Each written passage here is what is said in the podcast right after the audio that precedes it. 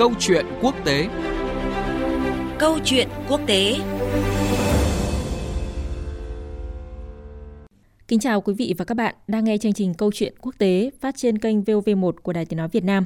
Thưa quý vị và các bạn, gần đây khi cuộc xung đột Nga-Ukraine nổ ra thì câu chuyện năng lượng là một trong những chủ đề được quan tâm. Ngoài giá cả gia tăng do lo ngại nguồn cung gián đoạn thì năng lượng cũng là một quân bài để các bên gây sức ép với nhau. Nga là quốc gia xuất khẩu dầu thô và khí đốt hàng đầu thế giới, đứng trước các lệnh trừng phạt chưa từng có. Châu Âu tính đến chuyện thoát khỏi sự phụ thuộc vào năng lượng của Nga, còn Mỹ thì ban hành lệnh cấm nhập khẩu dầu mỏ từ Moscow. Tất cả các bên đều đang buộc phải tìm phương án thay thế cho nhập dầu và bán dầu. Và cũng từ đây thì bức tranh năng lượng toàn cầu có sự thay đổi, có thể là trong dài hạn. Đây cũng là nội dung của chương trình Câu chuyện quốc tế hôm nay. Ngày hôm nay, tôi tuyên bố Mỹ nhắm tới huyết mạch chính của nền kinh tế Nga. Chúng tôi cấm toàn bộ hoạt động nhập khẩu dầu, khí và năng lượng của Nga. Điều đó có nghĩa dầu của Nga sẽ không được chấp nhận tại các cảng của Mỹ. Từ nay đến cuối năm, chúng tôi sẽ thay thế 100 tỷ mét khối khí đốt đến từ Nga, tương đương 2 phần 3 tổng khối lượng nhập khẩu từ nước này. Điều này sẽ chấm dứt sự phụ thuộc của châu Âu vào Nga và mang lại cho châu Âu năng lực hành động cần thiết. Những tuyên bố vừa rồi của Tổng thống Mỹ Joe Biden và Phó Chủ tịch Ủy ban châu Âu Frank Timmermans cho thấy những quyết định nhanh chóng và chưa từng có của Mỹ và Liên minh châu Âu đối với năng lượng từ Nga. Mỹ đã cấm nhập dầu từ Nga, còn châu Âu thì đã lên kế hoạch cho năm nay và những năm tiếp theo với viễn cảnh tự chủ và tìm nguồn cung dầu mỏ khí đốt thay thế nhập từ Nga. Các chuyên gia của ngân hàng Goldman Sachs nhận định cuộc khủng hoảng Nga-Ukraine có thể khiến 3 triệu thùng dầu mỗi ngày của Nga không thể xuất khẩu qua đường biển. Nếu như tình trạng này tiếp diễn, thì đây sẽ là một trong năm lần gián đoạn lớn nhất kể từ chiến tranh thế giới thứ hai. Vấn đề là không có cách khắc phục dễ dàng nào để bù đắp lượng dầu từ Nga. Trước đó, công ty nghiên cứu năng lượng Rystad Energy cũng đưa ra cảnh báo tương tự khi cho rằng nếu như các quốc gia phương Tây khác tiếp bước Mỹ và cấm vận dầu của Nga, thì giá dầu thô có thể tăng vọt lên tới 240 đô la Mỹ một thùng vào mùa hè này. Ở phía ngược lại, để đối phó với các đòn trừng phạt của Mỹ và phương Tây, Nga đang tìm cách mở rộng, phát triển thêm các thị trường cho các nguồn xuất khẩu năng lượng dồi dào của mình với sự dịch chuyển từ Tây sang Đông. Nga đã bắt đầu mở rộng đường ống sức mạnh Siberia 2 để đưa nhiên liệu đến Mông Cổ và Trung Quốc. Tập đoàn năng lượng khổng lồ Gazprom của Nga từ đầu tháng 3 này cho biết là đã ký hợp đồng thiết kế một đường ống dẫn khí đốt tự nhiên tới Trung Quốc. Đường ống này mỗi năm sẽ cung cấp 50 tỷ mét khối khí đốt qua Mông Cổ tới Trung Quốc. Trong khi đó, công ty lọc dầu hàng đầu của Ấn Độ vừa tuyên bố sẽ mua 3 triệu thùng dầu của Nga giao trong tháng 5 tới với giá được chiết khấu cao và sẽ tiếp tục mua thêm bất chấp áp lực từ các nước phương Tây. Tất cả sự thay đổi này có thể dẫn tới một trật tự mới trên bản đồ năng lượng thế giới trong tương lai. Và để cùng bàn luận rõ hơn nội dung này, chúng tôi kết nối với nhà báo Phạm Phú Phúc, chuyên gia phân tích các vấn đề quốc tế. À, vâng, trước hết thì xin chào và cảm ơn nhà báo Phạm Phú Phúc đã tham gia chương trình. Tôi xin kính chào quý vị khán giả đang nghe đài và biên tập viên Thanh Huyền. À, vâng thưa ông Nga, một cường quốc về dầu mỏ và khí đốt thì đang đối mặt với các lệnh trừng phạt và cô lập, à, buộc phải tìm những thị trường à, xuất khẩu mới. Còn Mỹ, châu Âu thì cũng tính đến những cái à, giải pháp giảm phụ thuộc vào năng lượng Nga để mà bù đắp cái nguồn năng lượng từ Moscow. À, theo ông thì à, điều này đang làm thay đổi ra sao bức tranh năng lượng toàn cầu? Vâng, kính thưa quý vị, ngày 24 tháng 2 vừa qua, khi người ta nhìn thấy những công trình đầu tiên bị phá hủy trong cuộc xung đột Nga-Ukraine, thì cũng là lúc cả thế giới này đã cảm nhận được cái cuộc khủng hoảng năng lượng trên toàn cầu đã bắt đầu. Và khi cuộc chiến ấy liêu thang, rồi Mỹ và phương Tây không ngừng cấm vận trừng phạt Nga, thì cái cuộc khủng hoảng ấy, tức là khủng hoảng năng lượng ấy, đã trở nên ngày một trầm trọng hơn. Và đến ngày hôm nay, kính thưa quý vị, là gần một tháng, thì bức tranh năng lượng toàn cầu đã trở nên xám xịt khi mà giá dầu mỏ, khí đốt tăng vọt trên dưới 100 đô la một thùng là mức cao nhất trong nhiều năm qua. Và cái thứ hai là nguồn cung cấp của Nga thì bị ách lại do bị Mỹ và châu Âu cấm nhập khẩu của năng lượng của Nga. Và cái bức tranh thứ ba là châu Âu thì đang chết khát về khí đốt. Và cái thứ tư là Mỹ và châu Âu đang phải hối hả tìm kiếm các nhà cung cấp năng lượng mới. Và cái cuối cùng thưa quý vị, cái rõ nhất trong bức tranh năng lượng toàn cầu đó là gì?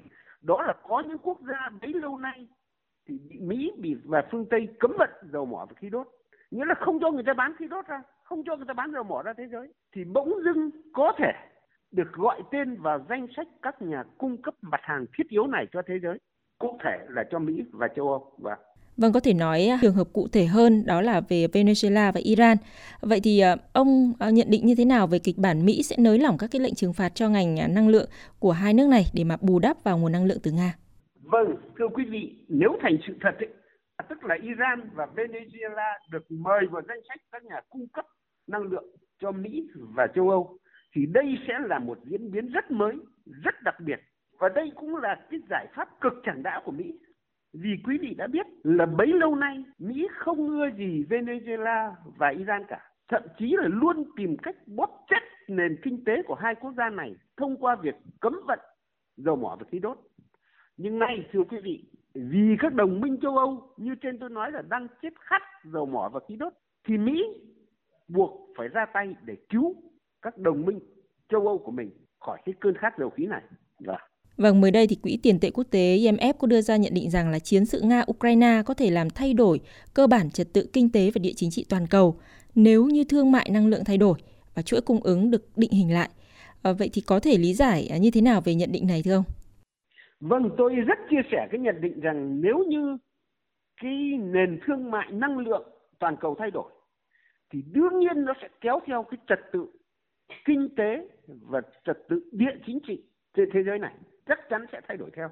Thì chúng ta hãy lấy giả sử như châu Âu nay mai tìm kiếm được cái nguồn cung cấp năng lượng mới, nghĩa là không còn phụ thuộc vào năng lượng của Nga như nhiều chục năm qua nữa. Thì chúng ta thấy rất rõ là đương nhiên là cái vị trí của Nga ở châu Âu sẽ giảm xuống và cái nền kinh tế của Nga cũng khó khăn hơn vì cái xuất khẩu năng lượng là một trong những trụ cột chính trong nền kinh tế của Nga. Nhưng nay thì họ bị mất đi một cái bạn hàng rất lớn đó là châu Âu. Trong khi đó thì quý vị cũng thấy rằng châu Âu cũng bị thiệt thiệt hại, bị tổn hại về kinh tế. Vì sao? Vì để bù lấp cái 30% năng lượng mà bấy lâu nay họ nhập khẩu của Nga ấy, thì họ phải nhập khẩu ở nơi khác và đương nhiên giá sẽ cao hơn rất nhiều so với giá của Nga, so với giá mua của Nga. Và một cái nữa là cái khu vực Trung Đông châu Phi sẽ nổi lên như một cái nhà cung cấp năng lượng vô cùng quan trọng.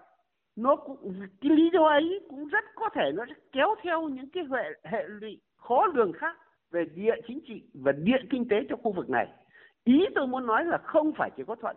Khi nó trở thành một cái nhà cung cấp năng lượng quan trọng ừ, bậc nhất nhì thế giới, thì đương nhiên vấn đề địa chính trị, địa kinh tế ở đây sẽ có những hệ lụy khôn lường và một cái nữa là một số quốc gia cung cấp năng lượng lớn như là Iran như một số nước Trung Đông và Venezuela như trên chúng ta vừa nói sẽ chuyển từ cái chỗ thù địch với Mỹ có thể sẽ trở thành bạn hàng cung cấp năng lượng cho thế giới này nghĩa là Mỹ sẽ bắt tay Iran và Venezuela trong việc cung cấp năng lượng cho thế giới vâng.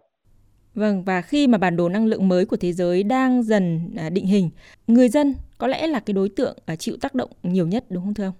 Vâng, kính thưa quý vị, theo quan sát của các nhà kinh tế lớn trên thế giới thì người ta đã đưa ra một nhận định rằng giá dầu mỏ, giá khí đốt rất có thể chưa dừng lại ở đây ở cái thời điểm hiện tại. Chúng ta đang nói chuyện đây. Đặc biệt là nếu như cái cuộc xung đột giữa Nga và Ukraine còn tiếp tục và còn có những diễn biến xấu và cái cuộc cấm vận trừng phạt của Mỹ phương Tây với Nga còn mạnh lên thì giá dầu mỏ thế giới, giá khí đốt thế giới sẽ còn tăng nữa. Thậm chí đây đó người ta đã dự đoán tới 300 đô la một thùng dầu. Thì bấy giờ đương nhiên là nền kinh tế thế giới bị tác động rất mạnh, rất xấu. Và đương nhiên nữa là người dân, người tiêu dùng sẽ chịu tác động rất mạnh.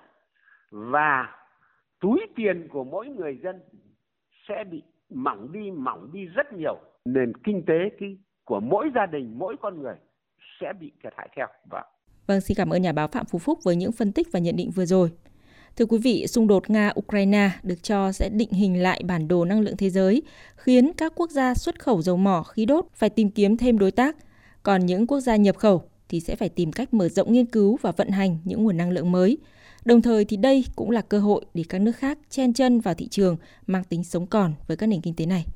Đến đây thì chúng tôi cũng xin kết thúc chương trình câu chuyện quốc tế tuần này. Chương trình do biên tập viên Thanh Huyền biên soạn và thực hiện. Cảm ơn quý vị và các bạn đã chú ý lắng nghe.